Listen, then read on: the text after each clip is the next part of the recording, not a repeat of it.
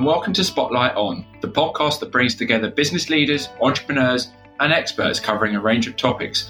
I'm Nicholas Barton, founder and CEO of the Barton Partnership, an award-winning executive recruitment and consulting solutions firm providing permanent search and independent consulting services across strategy, sustainability and M&A, data and analytics, and transformation and change. Welcome, everyone. I'm Imogen Sear, Senior Consultant and Consumer Practice Lead at the Barton Partnership. I'm thrilled to be hosting the second episode of our new podcast series celebrating inspiring female career stories. Today, I'm joined by Yana Sieber, Managing Director at Arriva Group. Yana started out in consulting and has since built an impressive career in the leisure travel and mobility industry. And in November of last year, was featured as a woman to watch and advocate for change by WIHTL, Women in Hospitality, Travel and Leisure. So, Jana, thank you very much for joining us on the podcast today for our new series celebrating inspiring women in leadership. Can you tell me about your career journey to date? Great. Well, thank you for having me. All right. Where do I start? So, I am Czech originally, uh, grew up in the Czech Republic, and then came over to the UK first to study English. And then, you know, I realized I actually quite liked it here. So, I decided to go to university in the UK. Uh, studied at Oxford. Uh, I have BA in experimental psychology. And while at Oxford, I have picked up a leaflet which uh, described management consulting, which sounded like an absolutely amazing job for someone who had no idea what they wanted to do. Right? I just thought, oh, dream job. I don't really know what I want to be. And here I get to try different things, different companies, different teams, different functions. So I get to know the business. So out of Oxford, I've joined Booz Allen in London, and I worked in Booz Allen for about a year. And that was just about the time of the internet bubble bursting. So unfortunately, I had to switch jobs, and I have joined Accenture in their strategy and business architecture team straight from Booz Allen. Spent another two years there working on a variety of projects in uh, consumer products industries. And then, you know, as often in consulting, I started having an eye on an MBA. As, as that, that tends to be quite a logical way, especially for people with non business degrees. So I have um, applied for a number of European schools, uh, got um, got a stipend and, and a scholarship to London Business School, which was also good because while you know I really enjoyed my year in consulting, I was beginning to question whether consulting is a career path for me forever, if you like.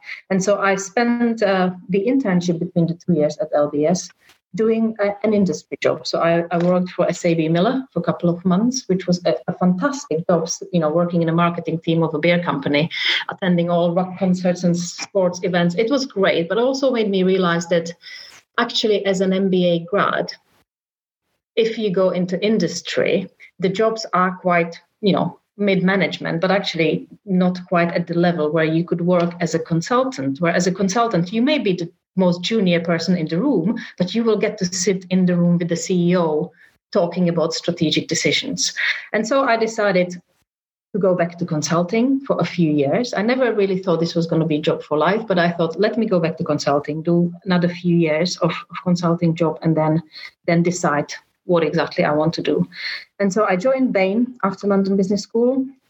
And originally, I intended to be there for maybe three, four years, make a manager, and then go. But I actually really, really loved my time with Bain, and so stay way longer than anticipated. And I think I left after about eight years, just at the point when I really needed to make the decision: do I want to go for it and make a partner, or do I finally actually go and get a real job?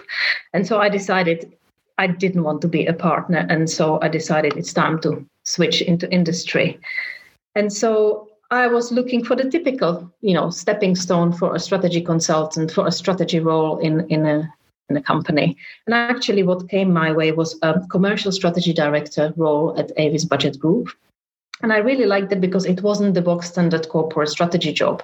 I felt like while, you know, obviously using my strategic skill set, I could also learn something about, you know, the commercial part of the business and so I've, I've, accepted that role and I, and I started working in the commercial strategy uh, role and then fairly quickly developed that role into a lead on the franchisee part of the business, which Avis Budget, uh, especially in the international, has got a massive franchising part of the business, which is actually almost half of their profits come from franchisees. And so I, I initially was asked to do a strategy for that part of the business unit in, in my remit as a commercial strategy director. And through uh, developing that strategy, which was then presented to the global board, I got myself a role of implementing it with the team. So I started managing the, the franchisee part of the business first for Europe. And then eventually, over the years, I grew it uh, across Asia, Pacific, as well as Latin America. So I ended up pretty much managing the global franchisee business for Avis Budget and all sorts of other brands that we had in the group. So that was fantastic. And I really enjoyed that and really developed that commercial skill set, right? There was a lot of negotiations. But what I didn't have was obviously full P&L responsibility because this was really just a commercial role. And so my next step, where you know at that point I really knew I wanted to be in general management and, and going for that P&L responsibility, I started looking for a role that would allow me to do that. And unfortunately, there wasn't one available in in Avis budget. Although I did manage Zipcar uh, in Europe for a while, which was full P&L, but it is a very small business. So I was looking for something slightly more substantial. And so an opportunity at Arriva came, which was exactly what I was looking for at that point, which was managing a portfolio of seven countries, full P&L responsibility. Um, you know, all of these were European countries, quite a nice mix of Northern, Central, and Eastern Europe. And um, yeah, so I transferred to Arriva. And obviously, coming from private transport, which is car rental, to public transport, there were certain things which were, you know, similar because it's in the general area of mobility, but also very different businesses where, where a car rental is much more B2B and B2C, whereas public transport is much more B2G. Our customers are typically governments. And so great learning experience. And I've now been at Arriva about three years, and I'm I'm still in the learning stage and, and loving the job, growing my portfolio of countries, and uh, yeah, that's where I ended up. The Arriva Management Board has achieved a 50 50 female and male ratio. Can you share some observations with us around how you've achieved that? It's fantastic, isn't it? I mean, this is the first time I've, I've been at, at any team that has got 50% females. And uh, and the great thing, this is not just your token marketing director, token HR director, token, token legal counsel. We have got two managing directors. We have got chief transformation officer as well as a corporate affairs officer.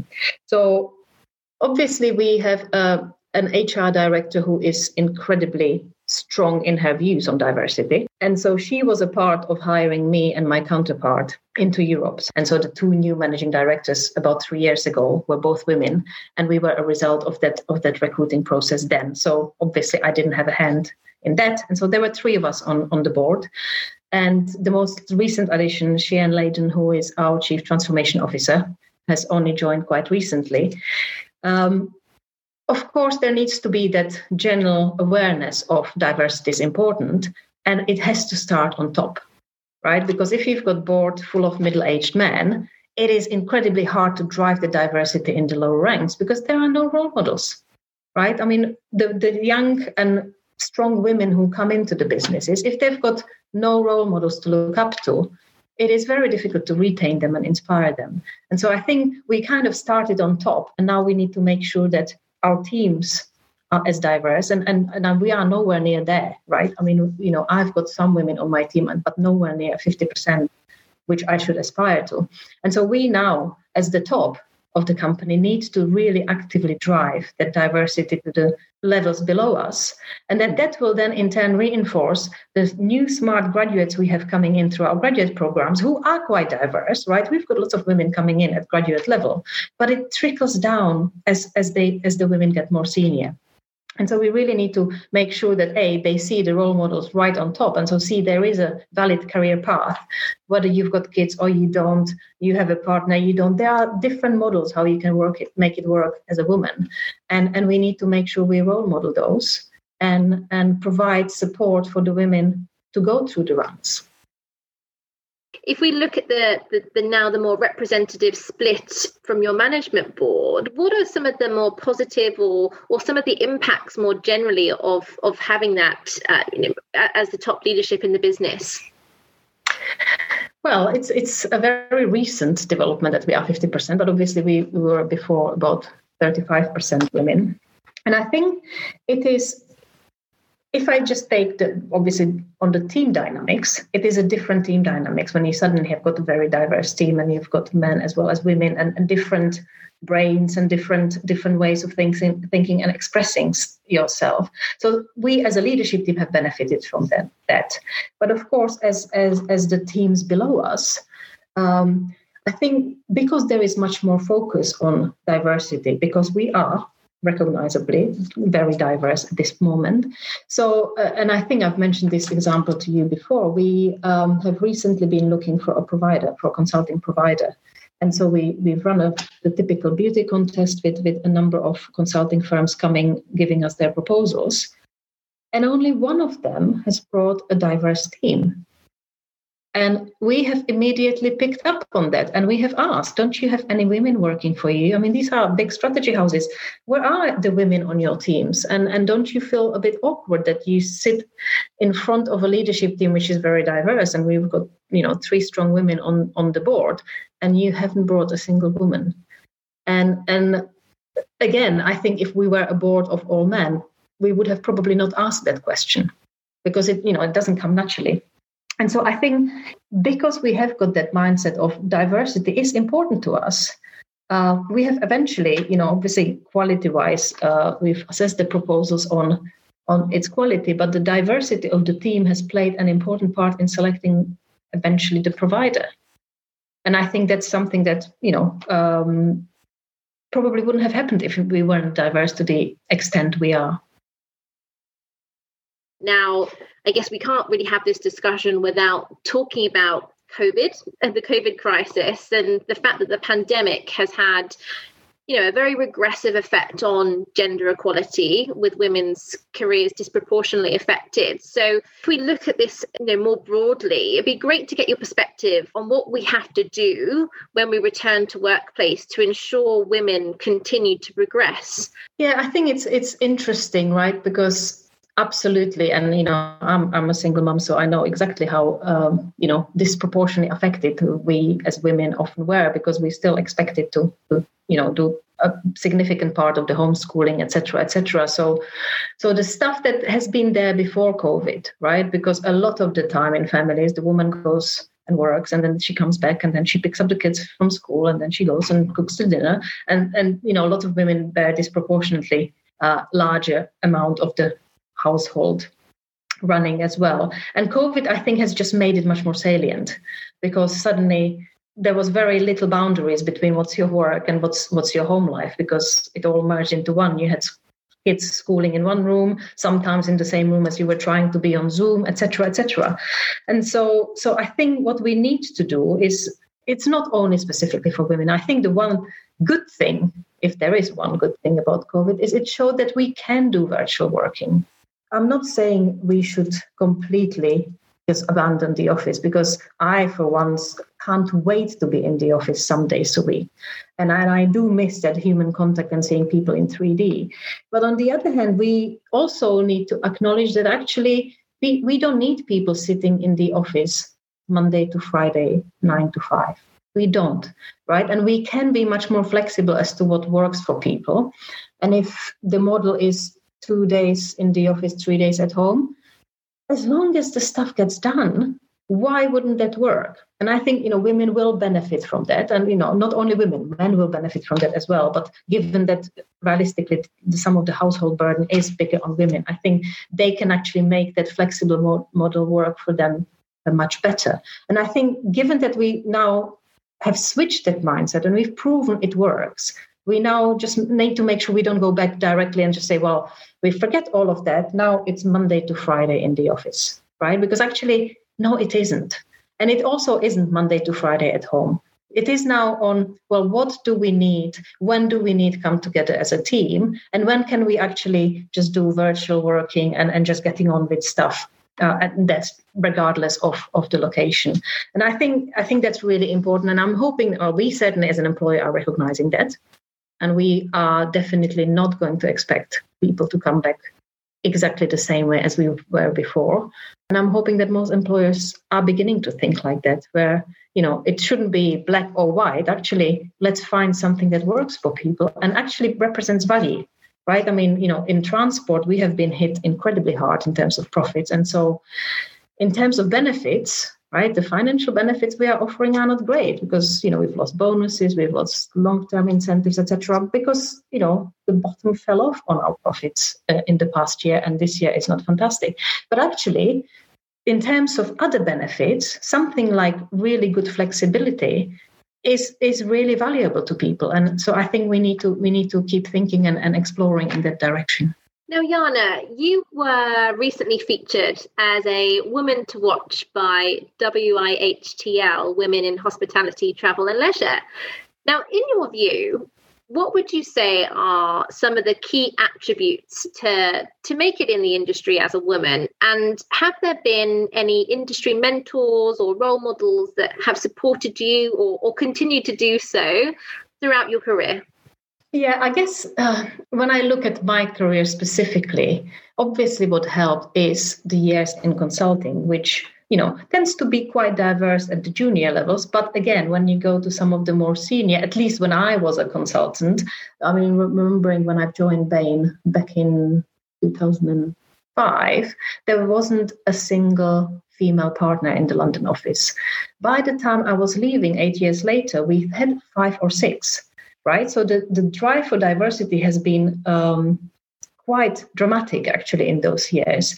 And that definitely helps. So you you have to be you know you you almost grow up in your career and i'm talking my post mba career. You grow up in a in a company that actually is really striving for diversity. And, and diversity was a big thing not only gender diversity but any other diversity. And so some of these values are really instilled in you as you as you develop your career early on. And so that was that was immensely important to me that i kind of when i went to my next job the diversity was already part of the package for me. It had to be because i was coming from somewhere where you know i was used to that. And and so i think it is important to have those role models and it is important to have those mentors. And of course you know a lot of the, the time because women face similar experiences you know you do select a few good friends, whether they are peers or slightly more senior, and you keep those relationships. And I am still in touch with many of the women at Bain who, you know, we kind of we grew up through the ranks together, even though now we are some are still in Bain, some are in the different industries. And I think that network is is quite important. Even if it's just for venting the frustrations of, of having to work in environments where majority of, of people you work with are men. So that that for me actually was was the lucky part in that I was already made aware of the diversity and, and how to work as a woman, um, you know, early on. And, and then again, I mean, in, in many of the industries, I used to work as a consultant. I mean, I'd spent a lot of time in uh, in mining, and and uh, you know, the industries which are not typically full of women. So I've been quite comfortable running teams which were full of men, and and so again, I learned throughout my career that it's okay if I'm the, the boss of a team of men and I'm again quite comfortable being in that role. It, it takes time, right? And I think it's it's also a confidence issue, which again may be a generalization, but I think women typically are not quite as confident to start with and have to invest much more into into building that confidence. And I think that again over the years I've got to the point where I don't actually really feel like, oh my God, I'm the only woman in the room because it's something that's actually quite okay with me. And, and I tend to think much more, okay, what type of people do I have in the room and how do I need to manage the dynamics? And so I think in terms of advice for women, well, keep your network of your women friends from your early career because it's really good. And as you get more senior, you can help each other. And then also look out for, and it doesn't have to be, you know, a typical stereotype of of working mom or whatever. Pick a model that works for you and see whether you can find someone who kind of is within that similar type of journey that you think will work for you, and um, and just go for it. Fantastic, Jana. Well, I mean, that was a, a great session. So, thank you for taking the time to not only share your story with us, but some of the insights and learnings and challenges and advice that you would give to the next generation of, of women starting their careers in strategy. Um, there's been some fantastic insight. So thank you for being a part of our Women in Leadership Spotlight series. Thank you for having me.